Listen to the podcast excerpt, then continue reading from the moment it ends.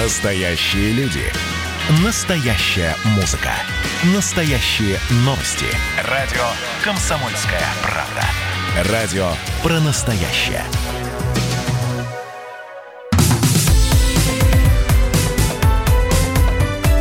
Как дела, Россия? Ватсап-страна!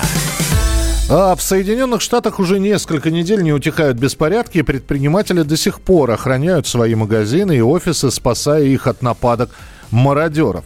В стране активно сносят памятники.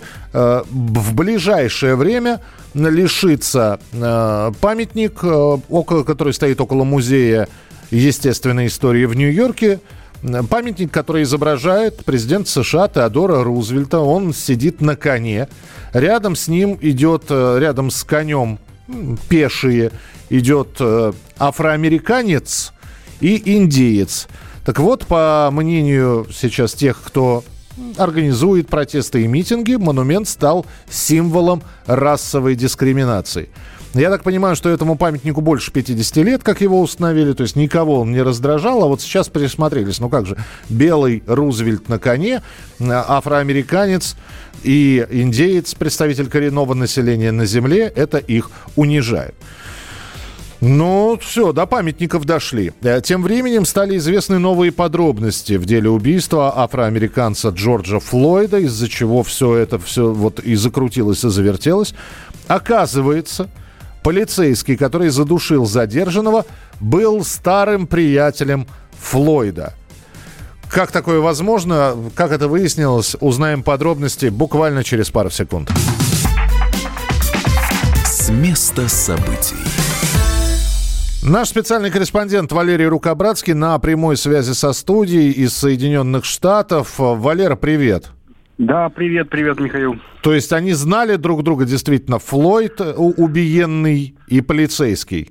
Да, выясняется, что так. И более того, на самом деле эта информация проходила в самом начале, когда только начинались эти митинги, протесты. Но это были местные такие э, порталы издания в Миннеаполисе. А в масс-медиа вся эта информация просто умалчивалась, никто об этом не писал. Но если внимательно ну, как бы погуглить, пообщаться с людьми, которые в курсе происходящего, то на поверхность вылезают всякие интересные подробности, которые, ну, просто замалчиваются в, в американском, не знаю, там, обществе. Ну, например? А, ну, на, например, полицейский этот участок в Миннеаполисе, он один, ну, как бы не самый лучший в стране. Там невысокие зарплаты, и многим полицейским приходилось подрабатывать. У них даже есть такой термин, а, не знаю, там, ночная подработка. Вот. И, и, и вот этот Дерек, который душил, собственно, Флойда, он работал вышибалой в, в ночном клубе. И Флойд, и Флойд был вышибалой. И Флойд, да.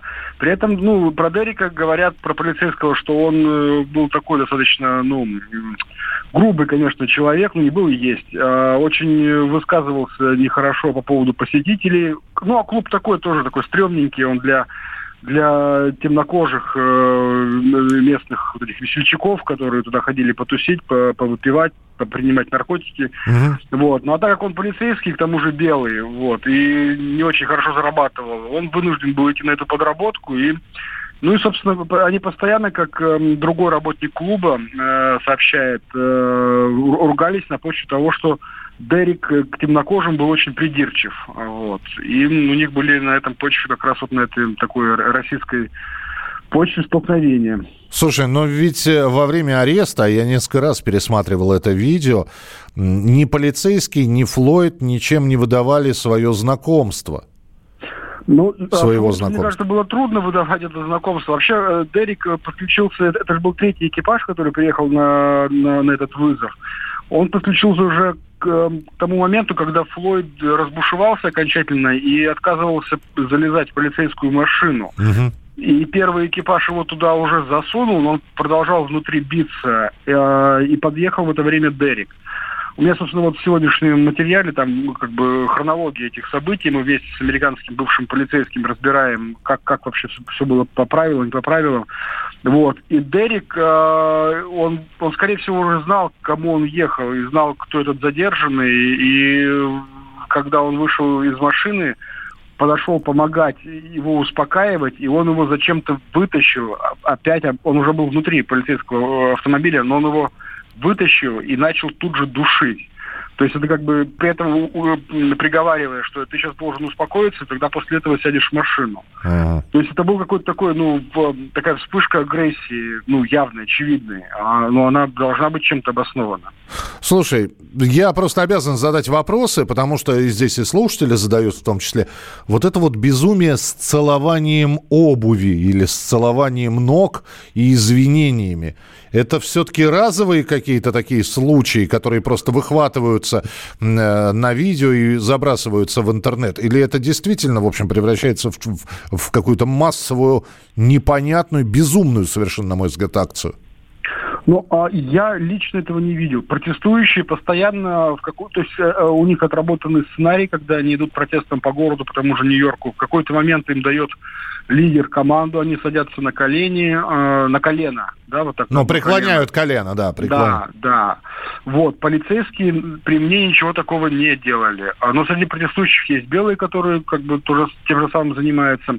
Как мне сами местные объясняли, э, это, это не массовое явление, но оно есть. Оно охватило американское общество, и а, вот эти белые, которые целуют э, темнокожим ботинки, там ноги, это э, есть такое как бы течение в американской, среди американской молодежи, их называют пробудившиеся woke people, то есть это такая левая молодежь, которая э, выступает за права всех всех обиженных и угнетенных в мире. Господи. То есть они как бы проснулись и поняли несправедливость этого мира. Угу. И, и, и они чувствуют, они, ну, они искусственно все взращивают, что ли, вот это чувство вины, и поэтому считают, что нужно, ну, вот таким образом белые ответственны за ту трагедию, не знаю, там, с рабством, а, которая произошла с темнокожим тем, населением Африки. До сих пор каждый белый несет за это ответственность. И вот, собственно, они, они, это же все делается демонстративно на камеру. Да, да, да, да, да. Такие, Слушай, да, и еще один вопрос очень короткий. Но вот сейчас с памятниками, э, с памятниками борются. Не кажется ли тебе, что все это дойдет в итоге до купюр, я напомню, что на самой знаменитой, наверное, однодолларовой купюре изображен Джордж Вашингтон, да. у, у которого было около 300 рабов, если я не ошибаюсь. Это безумие охватило Америку, к сожалению. А, таким образом можно и город Нью-Йорк переименовать. Э, Йорк э, это один из э, там тоже рабовладельцев, и когда в, в Африку поставляли э, этих рабов темнокожих, на них э, была даже вот эта, ну, как бы, не гравировка, а печать, клеймо. Да, из, а от Йорка или из Йорка, да, да, да. Да, да, и поэтому тут, тут это безумие может, конечно... У меня вообще предчувствие по Америке не очень хорошее. Это процесс э, долгий, это не, не сегодня, не завтра, но в течение десятилетия страна будет трансформироваться, и мы будем замиранием сердца наблюдать, как, как они сами себя доводят до ну, до жуткого состояния, на мой взгляд. Да, это такое самоистязание. Спасибо большое. Валерий Рукобратский был с нами на прямой связи, специальный корреспондент, который сейчас находится э, э, по заданию комсомолки в Соединенных Штатах и передает с места событий вот свои наблюдения. А у вас нет такого ощущения, что на нас идет цунами? Рушится рубль, рушится экономика. Сегодня последние новости, просто страшно смотреть. Я не исключаю самые дикие варианты. Ну, например... Наша гениальная, в кавычках, Госдума наплевала на указания президента. Проснулись от того, что вломились в дверь, забрали оружие. Начали проклинать заново мужчин. Там уголовных дел море, газеты все трещали. Но он же в Госдуме, что вы удивляетесь? Вылилось это всеобщий хайп. Человек против бюрократии. Программа Владимира Варсовина. Гражданская оборона. На радио «Комсомольская правда». Каждую среду в 16.00 по Москве.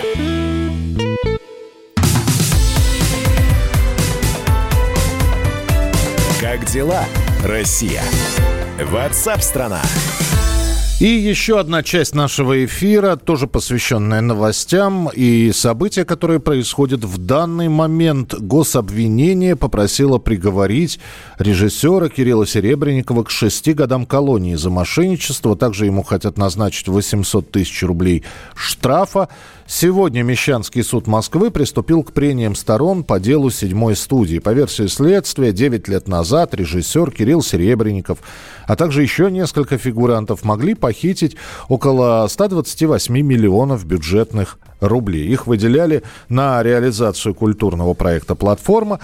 На скамье подсудимых помимо Серебренникова находятся продюсеры Юрий Итин и Алексей Малобродский, а также бывшая сотрудница Министерства культуры Софья Апфельбаум. Им прокурор запросил от 4 до 5 лет колоний. Дело не новое, дело рассматривается, дело такое нашумевшее.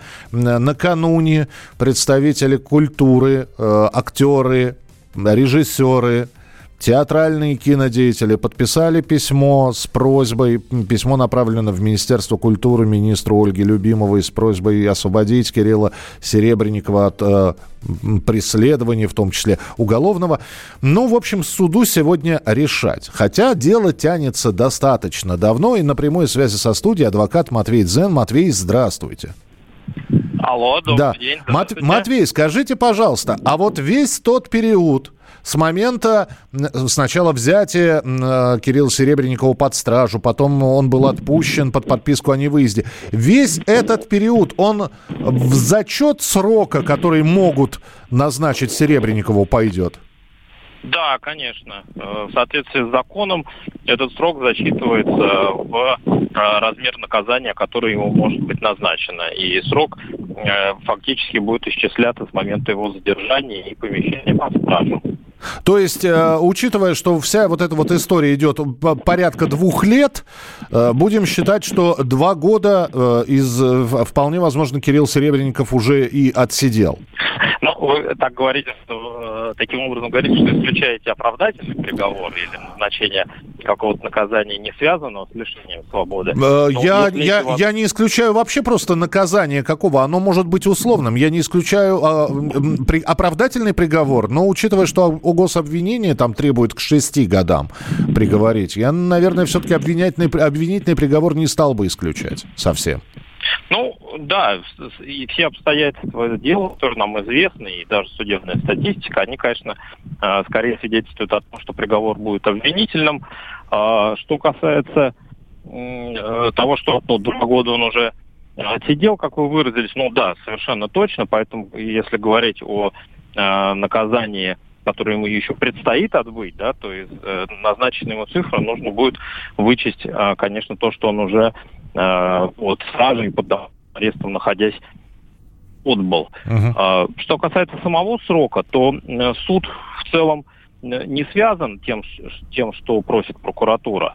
И э, поэтому я не исключаю, что наказание будет, конечно, меньше, потому что, в принципе, прокуратура, учитывая, что по этой статье максимальное наказание составляет 10 лет лишения свободы, а, а сам Серебренников не является ни рецидивистом, э, ни каким-то антисоциальным элементом, впервые привлекается к уголовной ответственности, то, исходя из судебной практики, таким людям э, редко дают ну, больше половины максимального срока наказания, то есть в данном случае больше пяти лет. А, поэтому я, конечно, ожидаю, что наказание будет меньше. Это может быть условное наказание, Матвей? Да, в соответствии с законом а, условное наказание, суд, назначая наказание в виде лишения свободы, может а, признать его условным и, соответственно, назначить испытательный срок. И максимальное, максимальное количество лет этого испытательного срока это 8. И, соответственно, в данном случае, поскольку прокуратура сама просит 6 а, лет, то суд может сказать, да, хорошо, 6 лет, но это будет условное 6 лет, там, с испытательным сроком 6 лет. И в этом случае а, он тогда будет вообще из зала суда выпущен. Понятно, но осталось дождаться только приговора. Спасибо большое. Матвей Дзен был с нами на прямой связи, адвокат.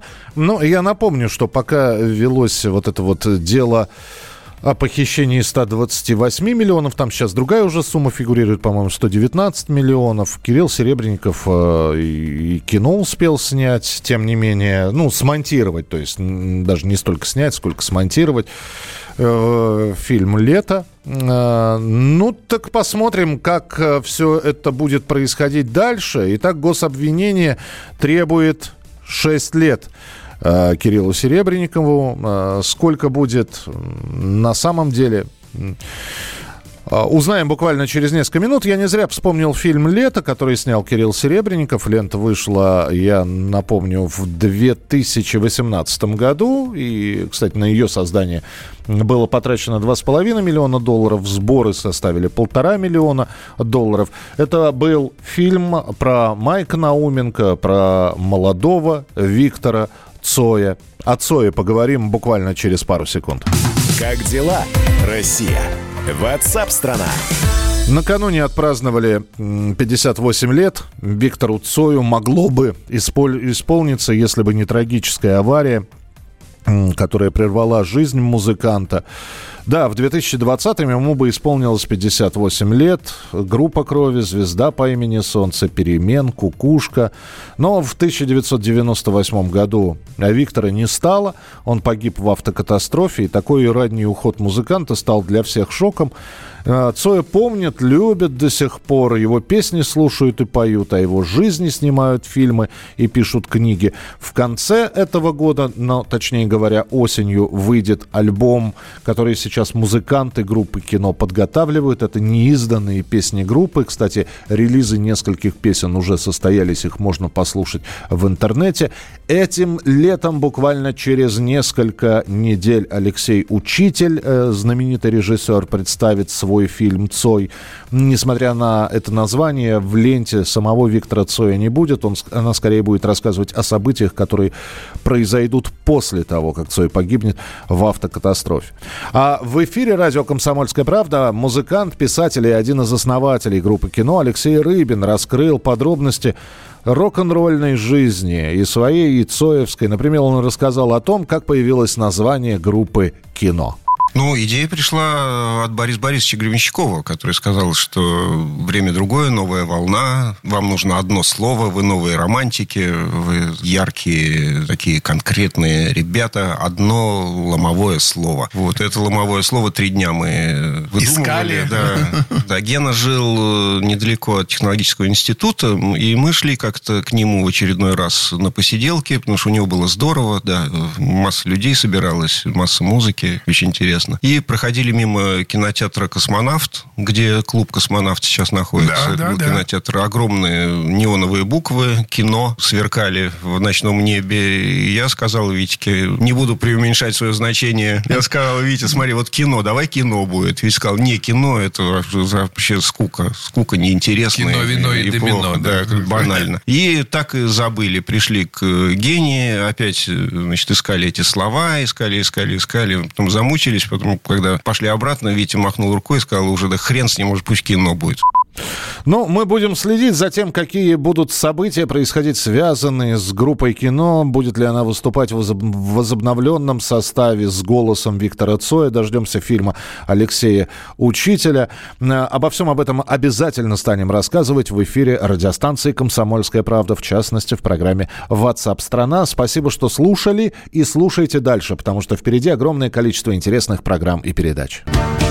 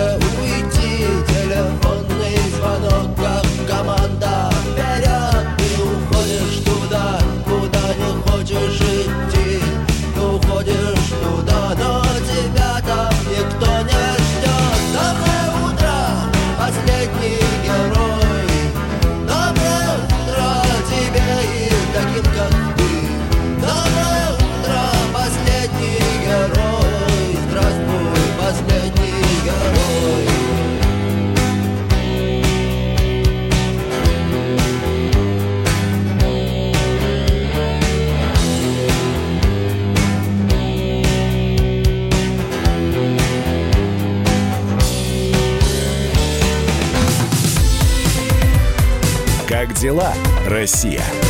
Ватсап-страна! страна